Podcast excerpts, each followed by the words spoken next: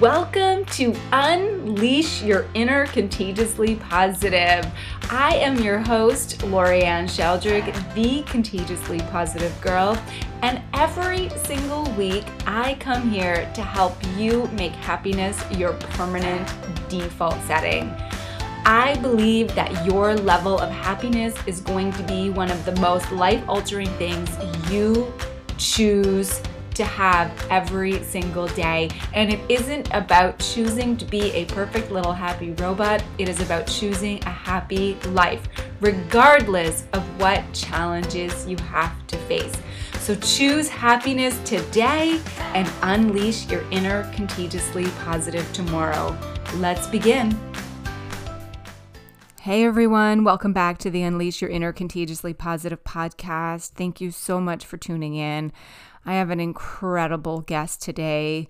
I sat down and had this really beautiful conversation with Shulamit Ber-Lev Tov. Shula is the CEO of a wonderful clinic called Compassionate Support for Stressful Times, something I think many of us need right now.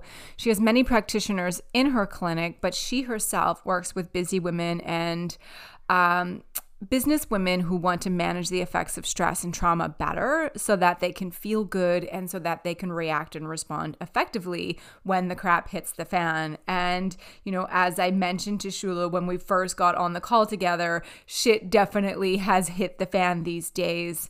So, um, I can't say enough about Shula and I can't say enough about the conversation that we had. Shula is a social worker psychotherapist. She's also a certified clinical trauma professional.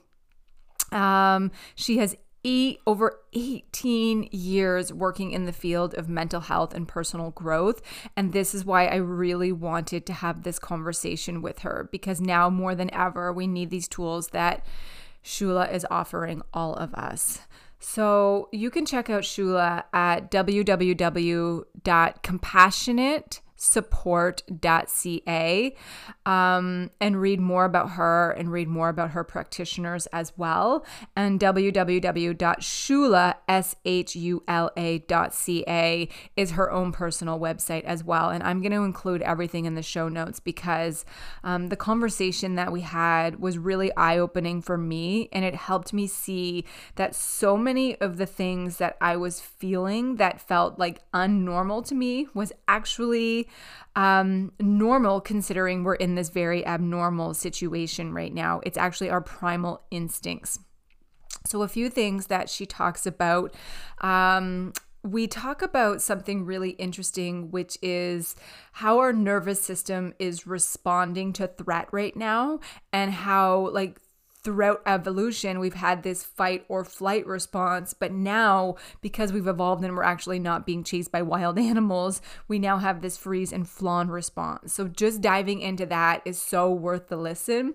We also talk about what's happening in our body and our mind and why it feels like sometimes we just can't control our emotions. And she talks about why that is and that it has nothing to do with willpower. You can't will your way out of it. It's we just have to claim that emotion before it claims us we talk about the animalistic way that our body just knows how to protect us because it's meant to help us survive especially when we're in um, when we're in a traumatic experience or when we're in danger or when we have a threat. So that was incredible. We even talked about why we might be eating more. That was actually really interesting and i had a major aha moment during that conversation um, and she talked about moralizing language around food, ways we can deal with the emotional roller coaster that most of us are on.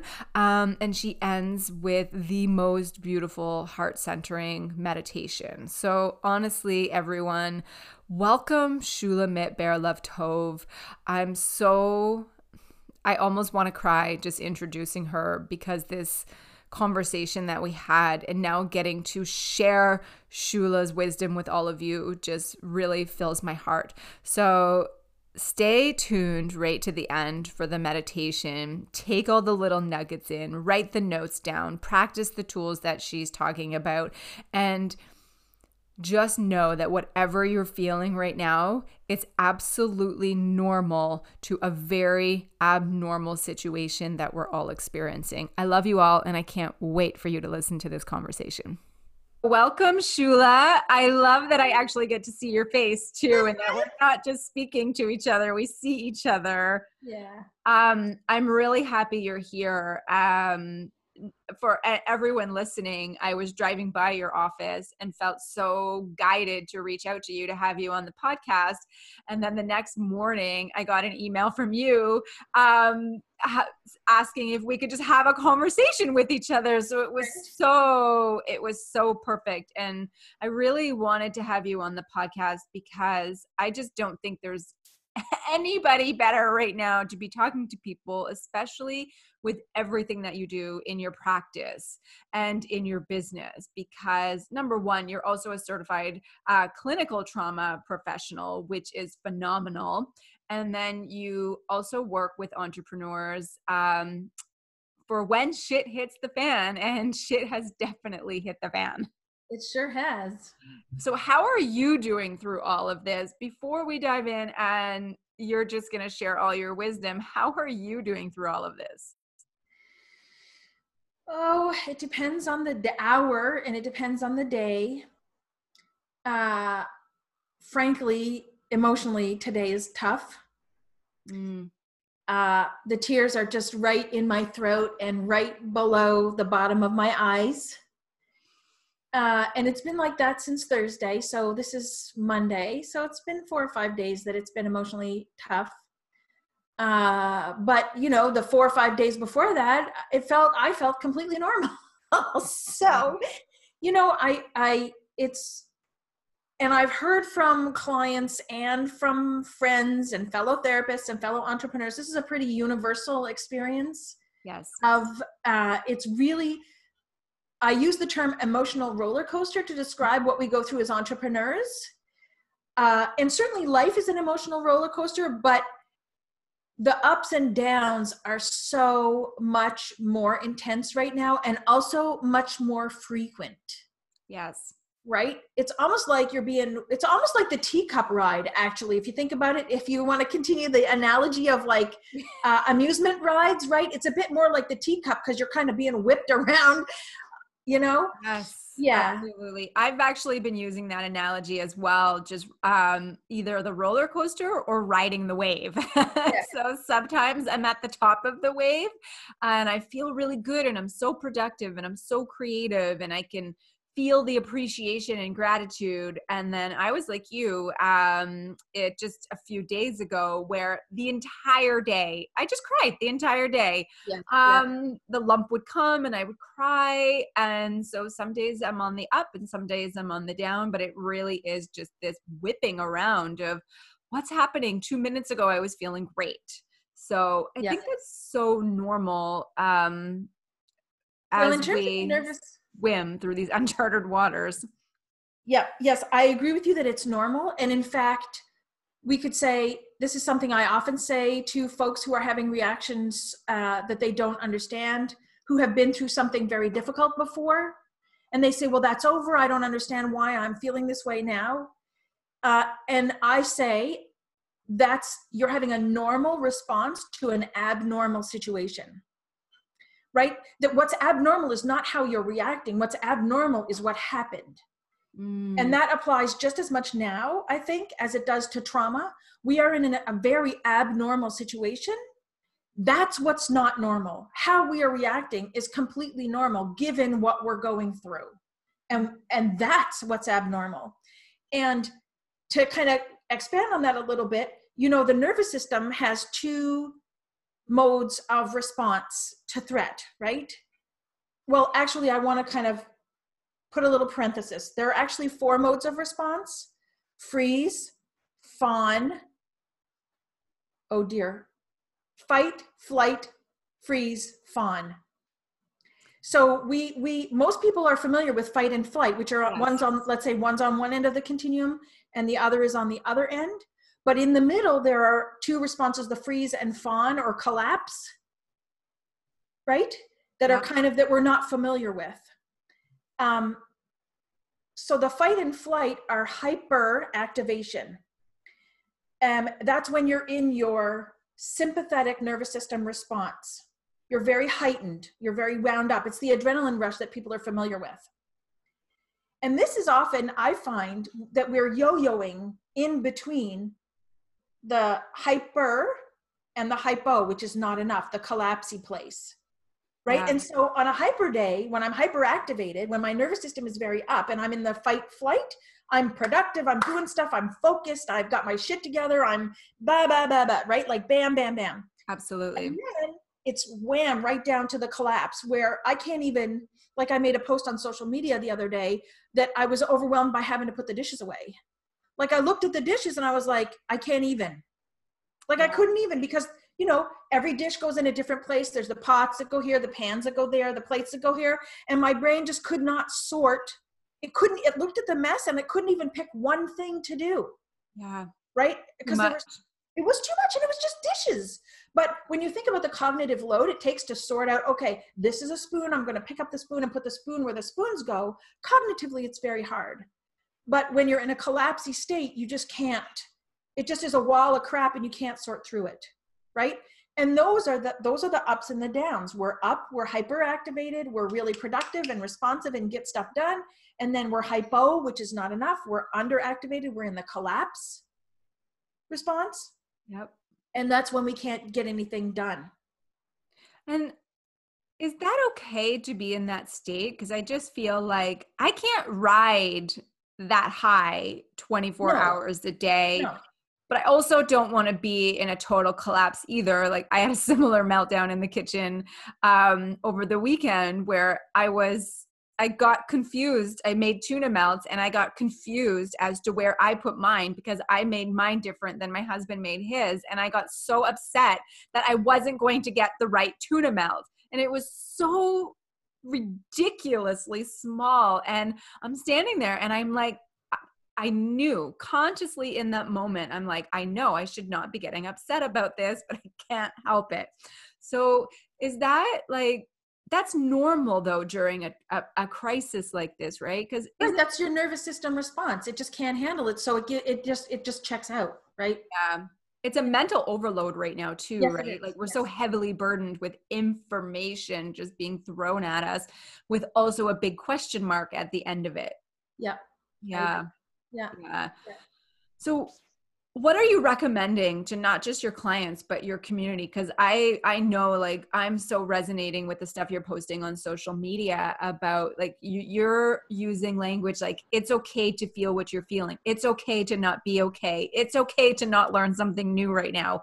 It's okay. You keep repeating this. What are the things that you're recommending to your community and your clients right now including yourself that you're that you're following as well to just keep yourself calm because shit has really hit the fan in our lives and our businesses. And our businesses. Holy crap, yes. Yeah. So I'll answer in a second. Uh, and I want to say two things before we get to the recommendations because they're important context for what, what I will say. The first thing is this flip flop between hyperactivation and hypoactivation, between uh, on the ball and collapse is um, out of our con- conscious control. It's out of the control of our will. We cannot will ourselves to relax when we're in that activated area, and we cannot will ourselves to do stuff when we're in the collapsed area, right? This is a choice. This is, I mean, in quotation marks, choice because it isn't actually a choice.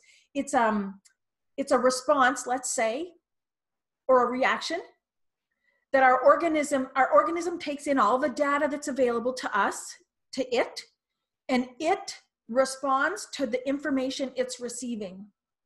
And it's very we could say it's instinctive or we could say it's automatic. None of those words really capture the true nature of what's happening but what's important to recognize is that it's beyond our will. Mm. so there's an aspect of how to live through this that has to do with recognizing that this is mm, we could say natural in a way that it's our organism's own response. And to trust our organism that it is where it needs to be right now and that it will shift.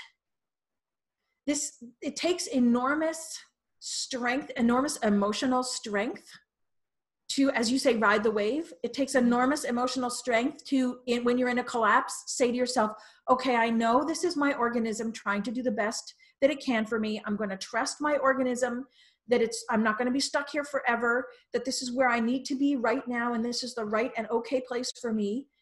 And then when you come up again and you're feeling activated to also say to yourself this is my organism responding. I'm going to trust my organism. I trust that it will that it will lead me in the way that i need to be led right yeah. as an overall philosophy to just kind of trust that your organism knows what it's doing I love that. It's almost like animalistic, right? Yes, like animals don't question very. it, right? Nature doesn't question it, yeah. um, but we humans do. And because we just have so many expectations we put on ourselves yeah. and how we should react to this when you're so right. Like we're designed as humans to have that fight or flight because it's actually there to protect us, but we're told to fear fear. So then we like even fear our natural animalist, our, our yeah, it's so crazy. No wonder we feel like Mad Hatter madness sometimes. Yes. So my recommendation for this part is to hang out with people who understand this mm. and who will help you because when you're in either state you're dysregulated so you're you're not thinking as clearly as you might like and you lose perspective and so having a buddy or a girlfriend or somebody who gets it that you can call them up and go i'm freaking out right now that they can say oh remember this is the roller coaster you're on the high the high won't last for you know what i mean? Have somebody yeah. help you remember because as i said it's enormous it takes enormous emotional strength to do this. And when you're when you're thinking part of your brain is not on because you're in either of these two states having somebody help you remember what you know is is really valuable. So um you know ha- having a trusted person who can help you get your head on straight who can listen who understands what's happening and is uh, committed equally committed to acceptance and support and compassion and non-judgment right? Who can create that space for you yeah. will help you ride those waves. Absolutely. Right? And it um, could be your coach it could be a friend it could be your therapist it could be your pastor it could be your mom you know it's whoever it is who has that capacity to support you in that and you can arrange that right? You can let them know we're going through this um, this crisis this traumatic experience and we are on this roller coaster and create that buddy system with each other. Yes. yeah set that expectation and intention with one another instead of well i don't want to call and bother them. Well they know because it's a two-way street. Yeah. Yes. Yes. And i would recommend actually i love that you use the word buddy system. I would recommend very strongly that people set up a buddy system and that you have regular calls.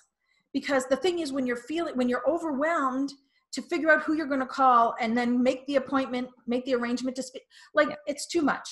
But if every monday you have a call with your girlfriend you know or whoever you on friday if you're freaking out you can say to yourself monday i'm talking to so and so monday i'm talking to so and so monday i'm talking to so and so so that when on monday you get there you can say and they can help you remember right? Or vice versa Absolutely. So the re- also the regularity. You were talking about soothing your nervous system.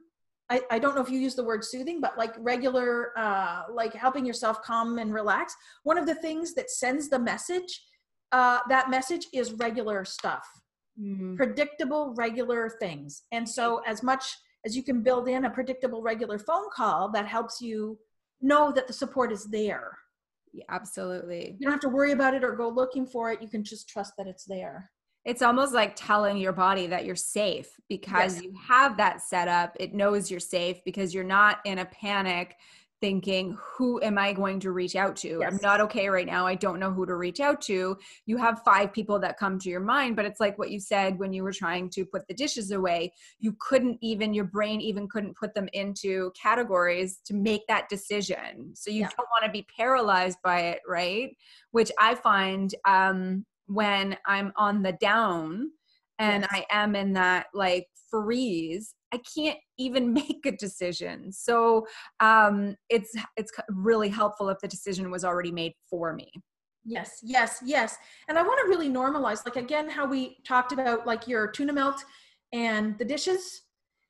That you know, we think and we say it's common knowledge. If you're in trouble, reach out. If you need help, call somebody.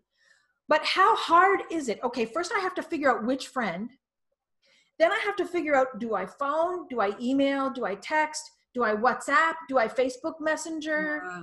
right? What platform? Then i have to reach out to them and then we have to coordinate our schedules. Like you know what? Reaching yeah. out for help is not that easy. Yeah it's true. You know, I've been saying every single day on social media, I'm offering free coaching. Anybody that needs it, reach out.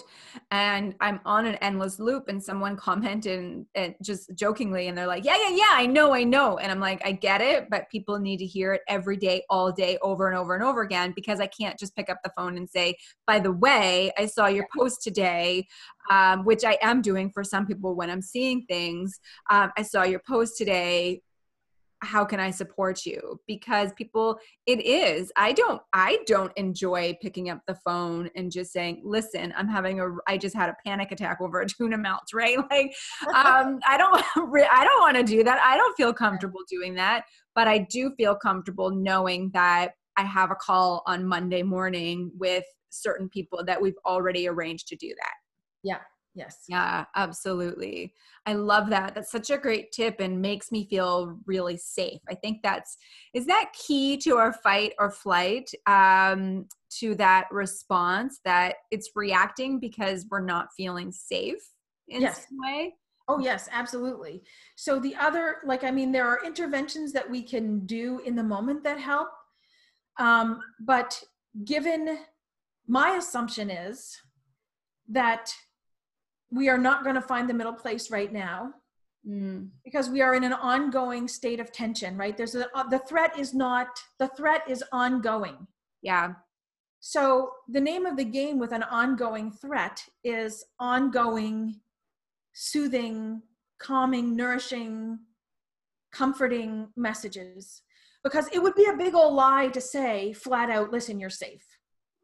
Yeah. Or that you can true yet. yeah Safety, in fact, for some people doesn't exist. Even if there were no external threats, there is no safety for them in their world, right? So it's more helpful to talk in terms of calm or comfort or e- calm even is out of people's reach, but comfort, ease, nourishment, soothing, mm-hmm. we all can have independent of what else is going on. We can have an experience of soothing, an experience of comfort, right? Like if you think about comfort, like I think about uh, what I feel like when I get in bed. Oh, yes. Right? And I have my big old winter duvet, and I have my special pillow, and I have my um, foam mattress topper, and I just, I sink in, and I'm like, oh, I just, every night, I'm yes. so happy for my bed, right? Absolutely. Uh, and that's just an example. I'm not saying everybody should have that experience when they get in their bed. Yeah, but it is a way of comforting yourself that works yes. for you. So if they just focus on, well, what brings me comfort, they can yes. bring those tools in, that stuff into their life, and or just be aware of it. Like, oh my God, yeah, I feel that way when I get into my bed. yeah. yeah. Yes. So that one of the one of the practices we could reach for that I that I would recommend reaching for is uh, experiences that are the opposite of what we're going through right now. Mm. So you can kind of brainstorm what's the opposite of fear? Fun, play, nourishment again, comfort, um, soothing, uh, ease, all those kinds of things can. So if you can say to myself, well, what's the opposite of fear? And then, and then say, oh, well, these are the things like then you can do you can find strategies that are more adapted to what is uh, appropriate for you in your life. Yeah. Right? Absolutely. Yeah. And like eating people are making a big deal right now about uh, there's a lot of discomfort around eating yeah, I've been seeing that a lot lately about the um, importance of taking care of your body, which I agree with. But I know I was on the scale the other day. I've gained five pounds, and yeah. I am okay with that because I've been eating more because I'm finding the cooking very comforting. Yes, finding the additional food just feels really good. But yeah. I've not been doing it from a negative place. I've been doing it from a place, like you said, of comfort and soothing. So I'm okay with that extra weight and I'm okay with the extra eating because I'm not eating really horrible food. I'm cooking, I'm just eating richer food. Yes. That feels good. Yes. Yeah. And even I, I would, I want to uh, invite consideration around the moralizing language around food mm-hmm. and to say like food is food. Yeah. and so um, the underlying concept is that our organism is trying to trying to uh, respond to threat. One of the things that human bodies do when threatened right one of the one of the kind of very primal threats is starvation. Mm, okay. Right and the body can't discern what the threat is. It just knows there's a threat okay. And one of the adaptations to threat is weight. Because if you have extra weight extra in quotation marks more weight than you're used to having you from an organismic point of view are prepared for famine. Yep. For starvation of any type including illness. Mm-hmm. Right? Because if you're sick, often you're not able to eat. Absolutely. Right? And if you're ill and you have that weight that's more than you're used to having, you have reserves that can help you face the threat of the illness and survive it. Oh, that's so brilliant. Our bodies are so brilliant. I never looked at it that way. Yes. I just looked at it as a really comfortable, soothing thing that I can that's do. That's also true. That's also true. My God. But it's so amazing to know that my body's also craving I, am a vegetarian. I have not been a vegetarian through this whole process. I crave meat every single day. And yeah. it's really, and I give it to myself because I've worked really hard to listen to my body. And I'm like, well, my body obviously needs it. And of course it needs it because it's looking to protect itself and get ready yeah. for potential famine because it doesn't yeah. know that we're not going to. It doesn't know the difference, like you said. It just knows. Oh my God, isn't that so fascinating? Yeah, our bodies are just so wise. And do you find that being able to explain that to people and knowing that yourself, do you find it gives just that alone gives people comfort, that self awareness of how smart people are just naturally without having to even think about it? Are you finding that's giving people comfort? Yes i've seen i've seen a lot of relief when people are exposed to this idea. Um, there's you know uh, uh, this is a a thread that's present on social media and i've observed that there are people who over and over again express great relief. And when i've shared it with people individually uh, i've seen kind of just like what happened with you where you just kind of lit up and went wow and had yeah. a whole new appreciation for yourself and appreciation for yourself is the opposite of threat. Absolutely. Right? And to be able to have that sense of, I'm imagining you must have had some kind of warmth in your body, your face lit up, you smiled, right? You had that kind of aha feeling. Those are all really good experiences to have in your body to help you uh, reduce the threat response as well. And that's like even just knowing and understanding and having that sense of appreciation can be really helpful. And I've seen that happen over and over again. Yeah. Well, it just instantly, when you said it, I felt instantly connected to my body. Yeah. And all of a sudden, my brain, my brain finally connected why my body was craving those things yes. that I don't usually eat. And instantly, when I felt the connection, I just felt this relief like, forget about the fact that you're eating meat or not you're eating things that are that your brain your body like your whole being needs right now and just yes. that's okay Yes. And to further refine this, to come back to moralizing language around food, and you said horrible, I'm not eating horrible foods. Yeah. The thing is that in the same way that our body doesn't distinguish what the threat is, it just knows it's threat. Yes. Our body doesn't distinguish between what food, what what what we're putting in our mouth.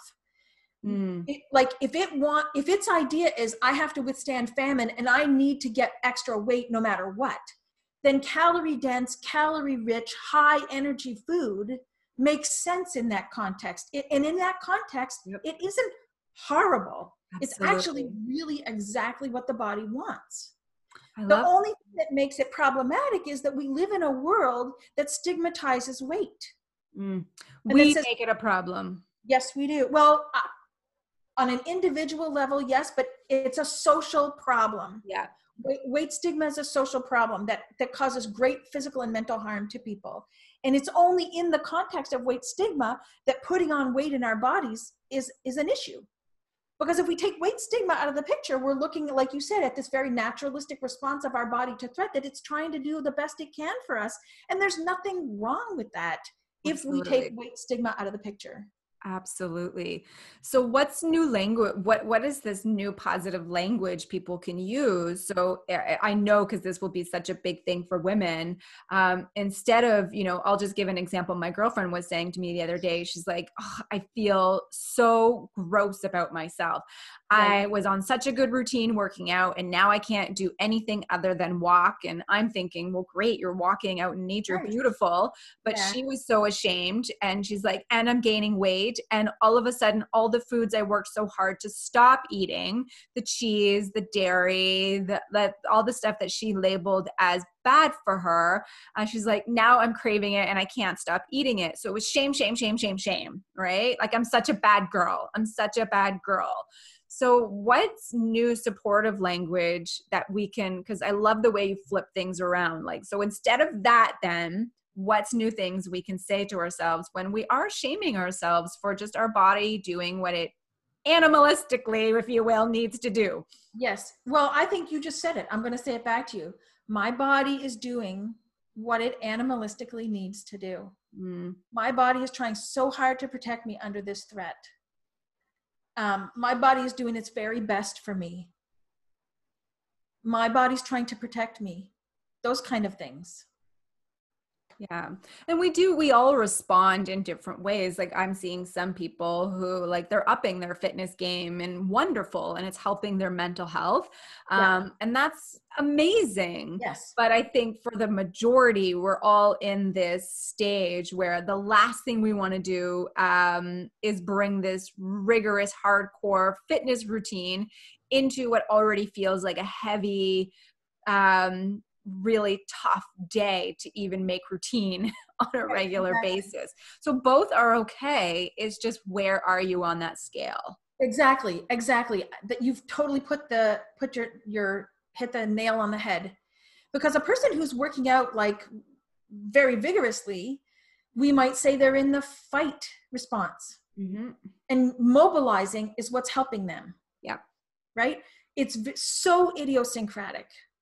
And it's really about saying being in your own frame of reference and and and and appreciating what your organism is trying to do for you independent of what specifically it's doing. Yeah. And it makes so much sense. You know, one of the questions I ask every day is uh, one of them is, what does my body need today? Yes. Oftentimes, like it'll be like a walk in nature, which also tackles the mental and emotional and spiritual aspect. But sometimes it's just, oh, you really need to make like a shepherd's pie, or you really need to make a casserole, or you really need to make this. And, you know, I haven't really been cueing in that it's all those um, very, very old school, if you will, meals that are protective. It's what our grandparents ate. it's the yes. farmer, it's the earth, it's all of that stuff that we've really become so disconnected from because we're told every day the only thing you should eat is a salad, right? Like, because God forbid you put on, you know, an ounce.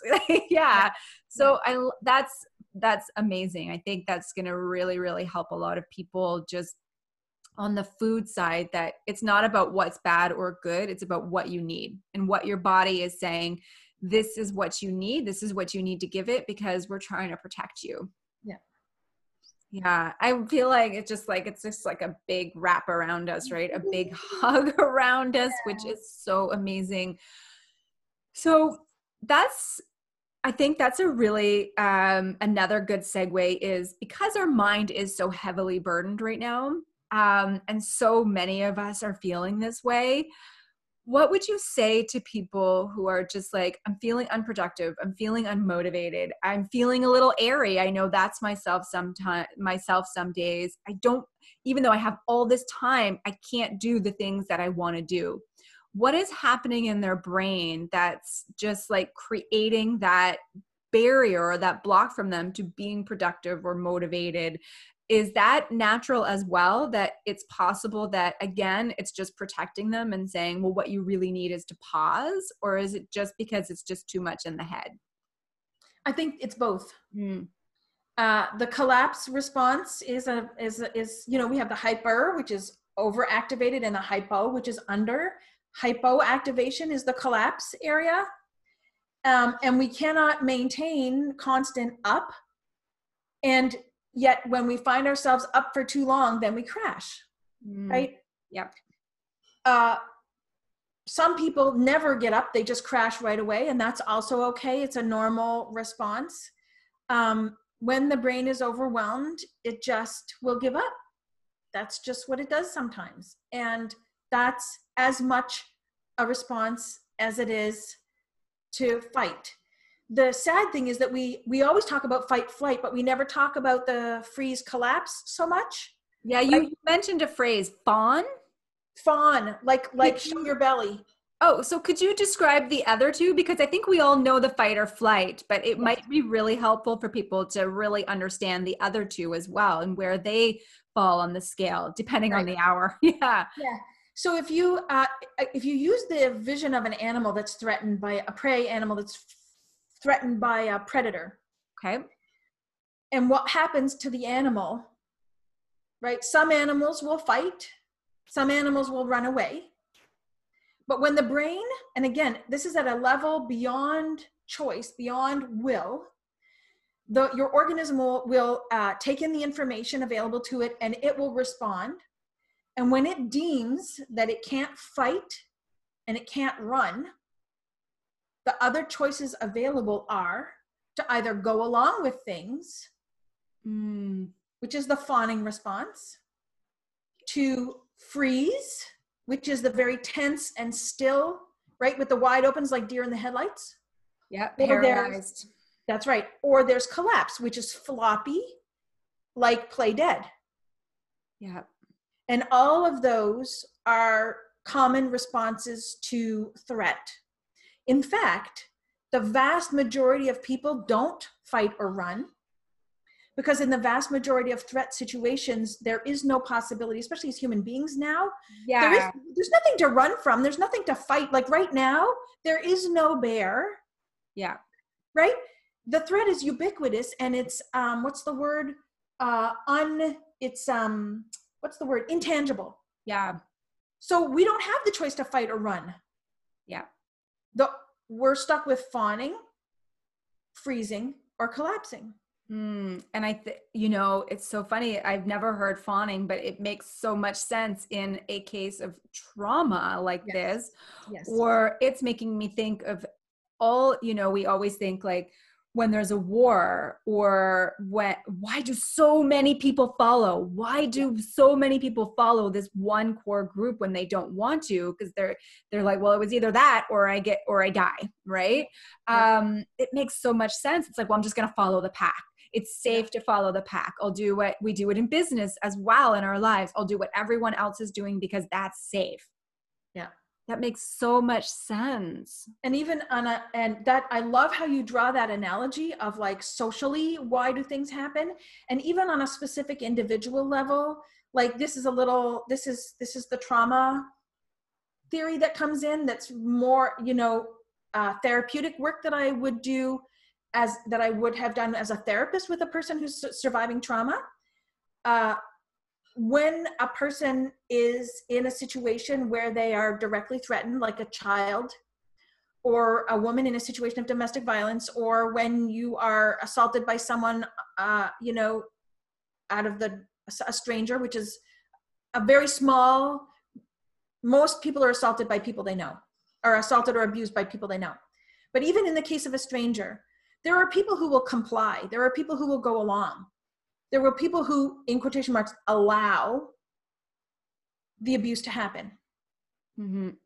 Because their organism has decided that the way for them to survive is for them to go along with things. And again, it's not in their control. Yeah. Right. And why it's so important to point that out that it's a survival mechanism that's a reaction that it is, is outside of choice is because often people will come will, will say well it's my fault because i didn't fight. I should have run away. I should have cried for help. I should have i should have i should have. But if you didn't it's because you couldn't. Yeah. And it was the best strategy you had available at the time to survive. They were paralyzed and it was the only and yes. I un- I can understand that. You take something as simple as people's fear of spiders. Sometimes yes, yes. God, they literally can't move. They're they're yes. trapped in place. And you know, a therapist, you'll you'll see it is actually trying to like help them overcome this fear of this like tiny little thing that they could squash, and they can't. Their brain is saying move your feet, and their body saying no. That's right. No yeah. so it may in that case it's the same thing you know we we we do we find ourselves saying why didn't they just leave? Why didn't they just run? Yes. why didn't they fight back? It's because they they physically couldn't. Their body yes. wouldn't allow them to right? Yeah because they the best chance for survival under the circumstances uh, their organism uh, did the math and calculated that the best option for survival was to go along. Wow. Do people have um one typical reaction that is their usual default? Do yes. we usually have a default? Yes. Okay. So that's just something we've always had and it's our typical default and it's where we fall. What if we don't want that to be our default? what if, you know, like say for example you were talking about collapse right now because we're not actually being chased by anything, the collapse might be I can't get out of bed. That's how right. do we how do we change our default? Or do we? Well that's i think that's a question kind of beyond the scope of what we can talk about today because it's a long it's a long and involved uh, process. Um, however when we find ourselves in collapse now like in relation to what we're living now this pandemic situation and you find yourself in collapse um, we talked about part of it is acknowledging that this is this is where I am right now, and this is my body trying to help me, my organism trying to help me out. Um, and it's okay for me to be like this. Mm-hmm. And you may, uh, you know, little teeny weeny itty bitty little things that you can do to mobilize, to move in any way um, can help. Uh, you can ask, like, I'm imagining if you're having trouble getting out of bed and you're living with somebody, you can ask the person you know would you come and would you come and, and hold my hand? Mm. yeah. Um would you come and would you massage my hands? Would you uh sit beside me and uh while i sit up?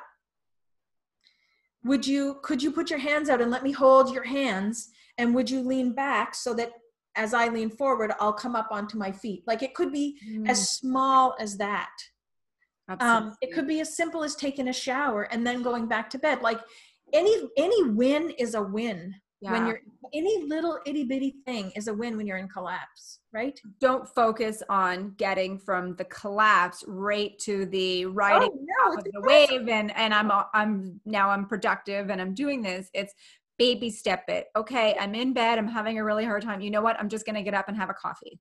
I'm yeah. in bed. I'm just going to get up and have a shower or brush my teeth. It's just those little tiny baby steps that we can yeah. do. So, or even to even make it even smaller. I don't know about you, but I know when I'm like, I often have uh, really bad headaches. Okay. And that I get into a very collapsed state around that because the pain, the pain just overwhelms my capacity, right? And and I forget to t- I forget in quotation marks to even take medication mm. because I'm in such a collapsed state. But one of the things that I notice about myself is that I'll I'll have to pee for a long time before I actually get out of bed. Mm. And like if you're in a collapsed state and you can get up to pee when you have to pee instead of lying there having to pee for an hour and a half, 2 hours whatever, right? And just kind of with that irritation but not acting on it even if even if you're in a collapsed state and what you do is you get up when you have to pee and you go pee and then you come back to bed that is huge That's a win. That yeah. you you tell yourself that is a win. I did that. Yes. Yeah.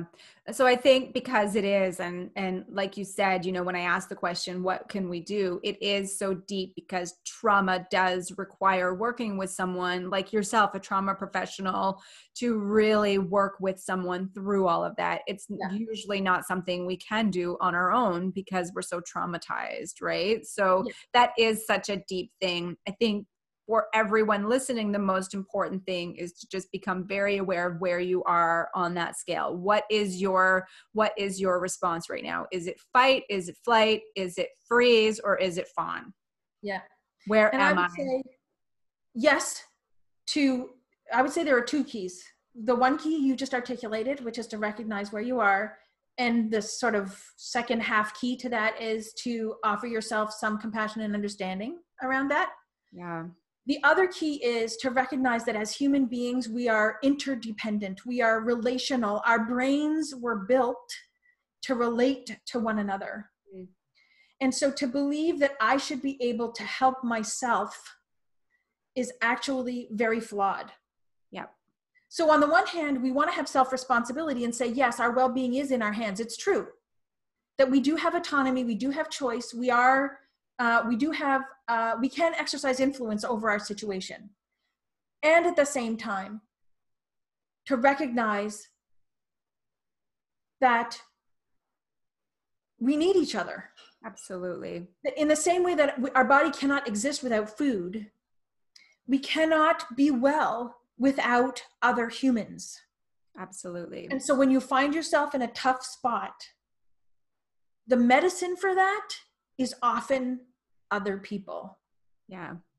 Our very first response when we come into the world, like if you think of how animal babies are born, they're born very quickly being able to walk, nurse, all those kind you know if you look in the world how quickly they're able to do what they need to do in order to survive, right? Within minutes or hours. Yeah.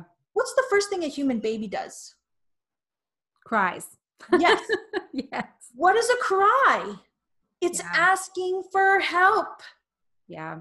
Asking for help is our primary survival mm. strategy as human beings. Oh, and I just got goosebumps because what's the first thing we say right away from the time we're born? We're being told, don't cry. Right? Cry. Don't right. cry. And we're being told that from seconds old yeah. Um, and it's like embedded in us from the moment we breathe air, from yeah. our first cry, that it's not okay to cry. And it is our way of saying, I'm I'm feeling something right now, or I need help, or I need something, or I'm not getting something, or I'm experiencing emotional discomfort. yeah. Yeah, I think something that I would just love out of all of this is for just everyone to really just embrace, especially because it is global and we might not, you know, I've been seeing this online that we're all experiencing the same thing, but we're not in the same boat, which I yes. do understand. Yes. Um, we are all in this together. We just yes. may not be um, in the same boat together. So, this is the best opportunity for us to be able to practice reaching out and asking for help because I know I can't do it alone. I I know that um like deep to my core that I can't do it alone. And I think the best way to ask for help is what you said at the beginning, which is maybe just flip it around, not asking for help, but just scheduling that weekly call. Yes. yes change the the the the word from help to yeah i'm just creating a support system where not only do i have my needs met but i'm also helping someone else yes it's mutual it's a shared humanity we're together in our distress oh. and we're together to support one another there's no greater feeling sometimes than hopping on a call with someone and they're like oh my god me too right like, so good. Yes. Thank you. Yeah. So because you're a certified clinical trauma professional, and I know you do a lot of other work as well, where you work with entrepreneurs, I'm going to ask you that as well. But something that I really don't want to see is I don't want this to become a traumatic experience for people that they're not processing and then 5 years from now they're still working through the trauma and they're triggered by it and they're still working through this years yes. later. Yes. What are things or one thing that we can do, even if it is working with someone, to ensure that we feel all that we need to feel because, our, like you said, our organism is protecting us, um, but not have it become a traumatic experience that we just, we, that just takes us down even five years from now. Right. Well, I think there for some people there will be no way to prevent it. Uh, what when who's traumatized and who isn't? Really, there are so many variables that there is no way to really protect globally or universally against being traumatized by something. Uh, so I would like to invite some compassion for everybody around this. That if you are, it's not because it's not your fault because you didn't take good enough care of yourself at the time right? There's it's so much more than your individual behavior that has plays you know genetics life experience capacity support uh, all those things privilege all those things play a role in whether or not you're traumatized by something. Even past experiences. Yes exactly. Yeah, yeah. so uh, first of all if you are traumatized by this five years from now it's not your fault. It's not because you didn't take good care good enough care of yourself. Uh, we have a limited influence over that.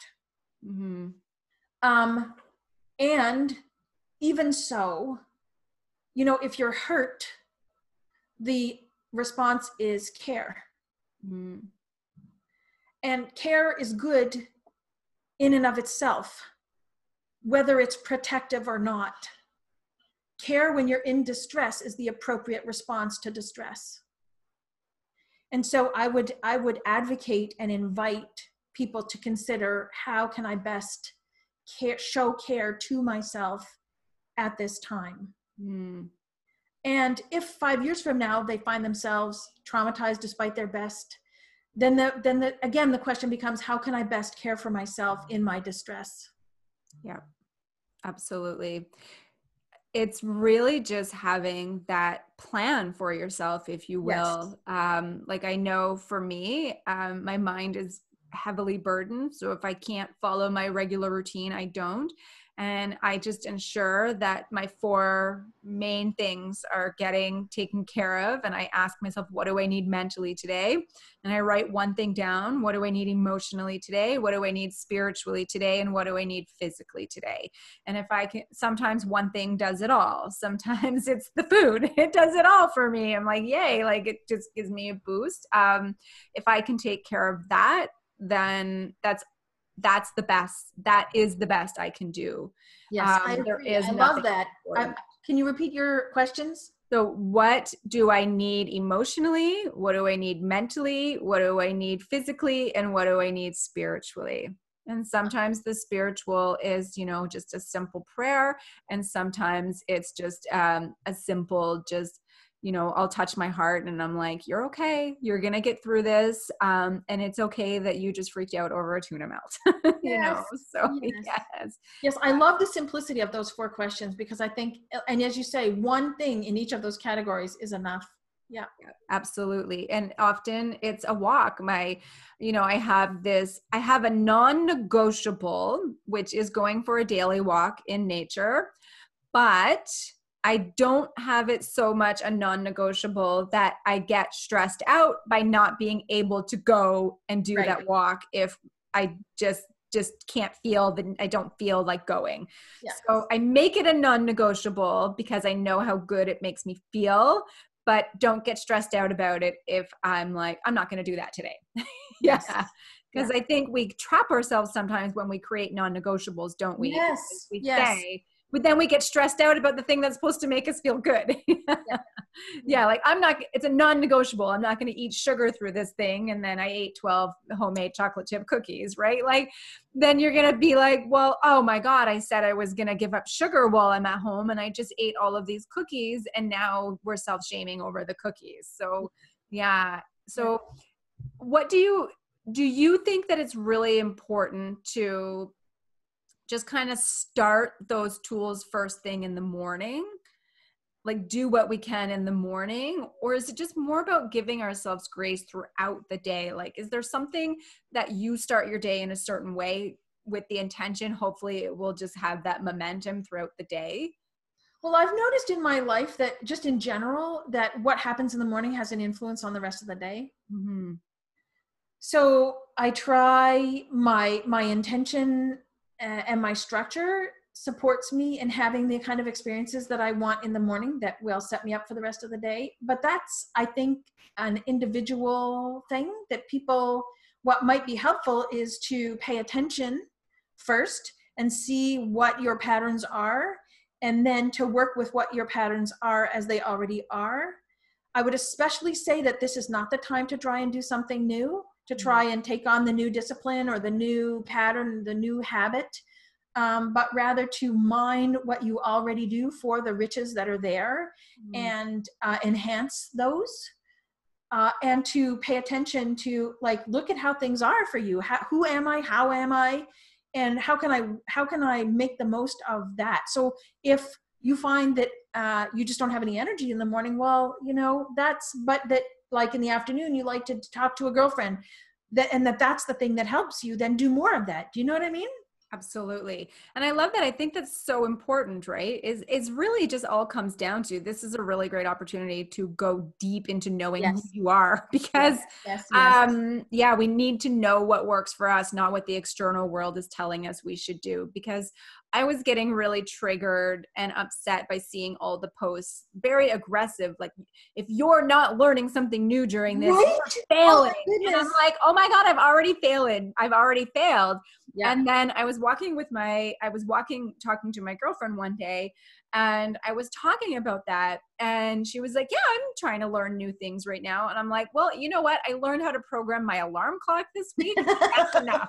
Like, that's enough. I don't want to learn anything new. I want to hone in on the other things that I feel really connected to that um, I haven't, that I've been doing, but not going like deep within it. So I'm doing way more inner work and cooking and just trying to have like bring fun into the day versus trying to learn how to play the guitar because I've always wanted to learn to play the guitar.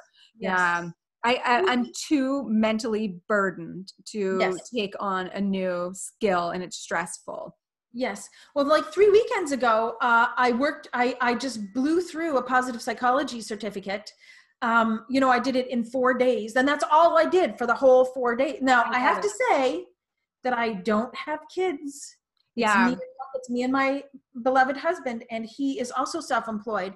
So my situation permitted, I had the space in my life in addition to having the mental capacity to blow through that but that was four three four weeks ago yeah this past weekend i had nothing mm. absolutely nothing i can't even pick up a fiction book yeah right? And that to me the reason i tell that story is to illustrate the wild variability in capacity in one person in a given period of time absolutely. Right and as you say getting to know ourselves and paying attention is what i think will really support us. And so this past weekend i i had thought that i might do some learning but it just wasn't happening. And so uh that that i did the work that it took to make space for that to be okay and and I think that's really what it comes down to. Everything that you've been saying, the contrast. Some people will have this opportunity and will learn a million things throughout it, and some won't. And it depends on where we are, and both are okay. No one's right and no one's wrong. Yes, yes, yes. Um, it's just who we are and what we can handle in that moment. Some people are not upset by this experience at all. Um, and that's okay too. That's okay too.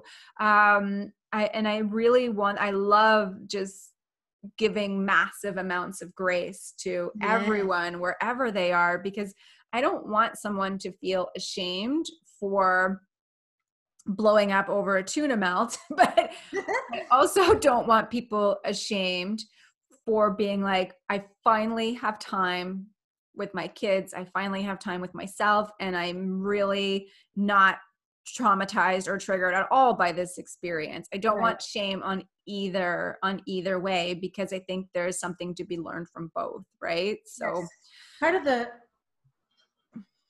part of the problem is the commodification of joy and pain right that we think that they are commodities we think of them in terms of limitation and scarcity and that if i have joy it's going to reduce yours or if i have pain it's going to if you're my pain is invalid in relation to yours because if i say i'm in pain that will diminish yours right yeah.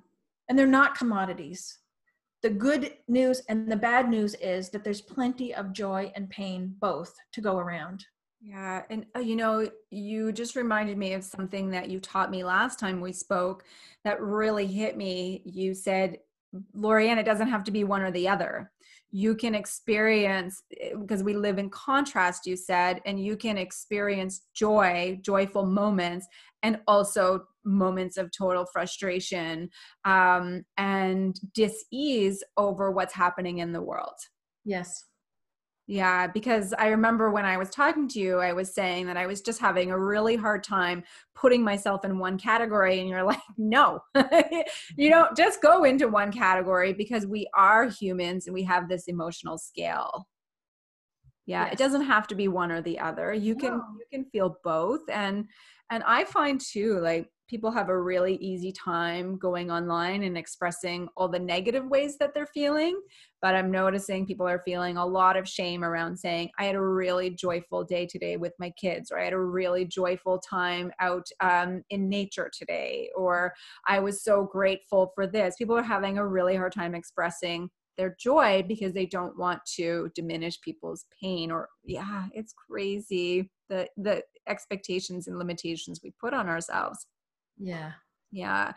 So I want to just shift gears just a little bit because I don't want to miss this opportunity to talk to you a little bit about entrepreneurship because entrepreneurs before this were already stressed out, which is why you created this beautiful business around helping busy women um, really, really put a plan together for when shit does hit the fan, right? Yes. So entrepreneurs were stressed out to begin with and i know mental health was a big issue um, pre-covid for entrepreneurs. What is happening now with entrepreneurs? Because um, they're going to be incredibly stressed out. They already are. They're worried about their businesses. Some won't make it. Some will. Some will have to totally start all over again everything we talked about, does it relate to entrepreneurship as well? Or is there something that we need to do in our businesses and in our lives um, to really just keep things together right now until it's business as usual? I think uh, entrepreneurship adds a layer, right? So that everything we've talked about applies to entrepreneurs. But then, in addition, uh, there's the the demands of the work that we do. And in my experience personally, and also working with clients, being an entrepreneur intensifies whatever it is that we're going through. Yep. Uh, and especially when we're stressed out, there's an additional layer of stress, right? So, um, all the things that we've talked about apply equally to entrepreneurs. And in addition, uh, you said something earlier about how helpful it is when you get on the phone with somebody and you express how you are and they say, "Oh, me too." Yes. Right? How how just how nourishing and how validating and that is and how it helps you know I'm not alone and I'm not nuts right Richard, these are all the things we think when we're having a hard time i'm alone i'm the only person i'm crazy this is not normal blah blah blah right and i think even more so as entrepreneurs having connection with other entrepreneurs uh, having a community of people who share the frame of reference and who share the experience uh, is really a very powerful medicine for these mm-hmm. times and so you talked about having a best girlfriend, like your, what did you say? A, a buddy, right? Buddy, yeah. yeah. And I mean, there's the concept of the biz BFF, and I would just say that that's even more important now than ever. um, to have another leader, another entrepreneur who understands what's happening to leaders and what's happening to entrepreneurs in this context, uh, to be to see and be seen. Yeah, is so important. So because of that, uh, I've developed a group program for uh, a group support and resilience program for women entrepreneurs, so that the primary feature of this program is a facilitated peer support call where you there's safe space to be in a context where you don't have to network you don't have to sell your business you don't have to look like you've got it all together there is a space where you can fully be the human that you are in your entrepreneurial experience and be seen and validated by other women or women identifying entrepreneurs uh, there will also be resilience tips uh, and instruction in a private group on alternating weeks for the calls. Uh, and I've and I've built this experience based on the idea that community heals mm-hmm. and that mm. isolation is a, a, well we know actually from the research that isolation is a social determinant of health and that isolation and loneliness has uh, as much impact on your health as smoking does uh, and so we know then you know if that if the opposite is also true that community heals absolutely with like-minded i think that's so important because i don't get the same um i don't get the same feeling of relief or that me too you know calmness whenever it's not an entrepreneur. Um, when it's someone who is still able to work and still getting that regular paycheck and is just like shifted from the office to home i'm so appreciative that they have all of that and that they're there to support me but as an entrepreneur, my business literally stopped, which means no income, none of that. So it's a different thing and having to shift gears and not really being able to speak to someone who understands having to take care of all the business on our own, not just our one job. Yes. Right. So I love that you're providing that support because it, it's true. You know, I've changed, I changed instantly in like week two from socially distancing to physical distancing because social distancing makes it sound like I'm alone and I'm going to have to spend the next three months by myself. Um, which made me feel really depressed. And that's not what we're being told to do. So I love that you're providing this support to people because I think that's so important. So right now, it'll obviously, will it always be online?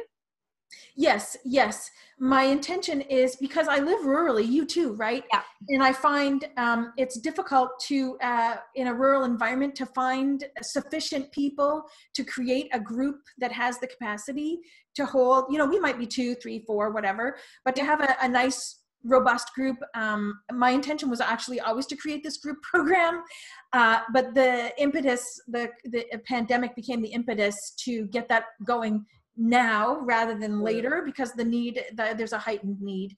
So it'll always be online. The other option is of course the, uh, as always the door is open to working one-on-one with me as an entrepreneur so that i can help you stay sane now and yeah. in the future.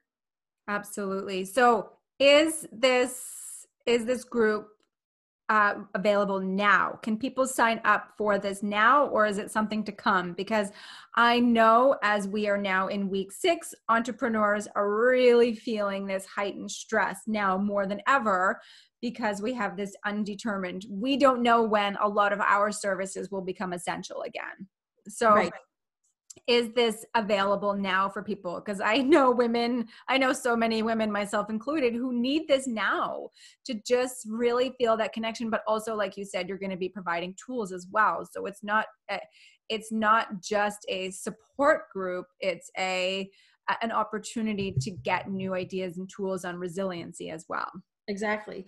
And so regist- registration is open now Wonderful. Uh, registration will close on the 15th of May, but if early registrants will get access to the group and to uh, support calls, bonus support calls. Yeah. It closes on the 15th and runs for three months, and then it reopens again and we'll run, uh, you know, and then have a further. So it's a three month rotating program, and it's $49 US or Canadian, depending on your country of residence. That is amazing. So on your website, shula.ca slash group Wonderful. And I'll make sure that that link is in the show notes for everybody because. I just, I know we talked a lot about just um, in general, just people's lives and our fight or flight response, which I think a lot of us are really experiencing right now. But I really wanted to focus a little bit so people also know that you work with female entrepreneurs and you're, you do such an amazing job um, and it's so needed because I just don't want to see us go from a pandemic crisis to a mental health crisis, which I know yes. we have a that's already happening, but this has given an opportunity for women like you who have been saying, I've been wanting to do this group online uh, course for so long and provide this support for so long. And this finally just gave me the opportunity to do it, and I'm going to do it. That's going to really make that stress decline for people because this is going to end. So, why not do whatever we can now so that when we come out of it, we have some sense of control when we come out of it and that's what you're providing with for people and for women and especially in the rural area as well we're noticing such a big impact mm-hmm. Yeah so this is amazing. So i'll make sure everybody knows about that. Um, is there anything before we say goodbye? I have like eight pages of questions just on the brain and trauma and but we'll have to do it again because there's just so much to dive into right? Yes. Um, is there anything you want to leave us all with that you just think man if i could say one thing to everybody right now this would be it i invite you and me in this moment and anybody who's listening to take a gentle hand and to place your hand, if it feels right, to place your hand on your heart space, just on the chest there. And I invite you to feel the touch of your hand, the warmth of your hand against your chest, and the rise and fall of your breath.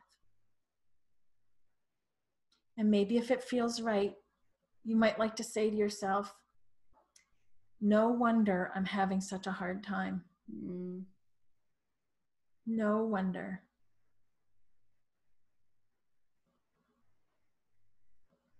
And if that's the only thing you ever do for yourself, that would be a wonderful way to offer your self care. Absolutely. That was beautiful. Thank you. Before we before we say goodbye, how can people find you? Because um, so you gave us your website, which is wonderful. Yes. How else can people find you and connect with you and just get your just your beautiful heart every day? Thank you. So um, I'm glad that you're going to put this all in writing because I have an unusual name, so it makes it a bit of a challenge. But my website is shulija.ca. On Instagram, I'm Shuli G, S H U L I J I. On Facebook, I'm Shulamit Berlev Tov M A. Perfect. And I will have all the links for everybody in the show notes. That was wonderful. I can't thank you enough. Thank you so much for this opportunity. so much. And yeah, we will definitely chat soon. Thanks. Bye.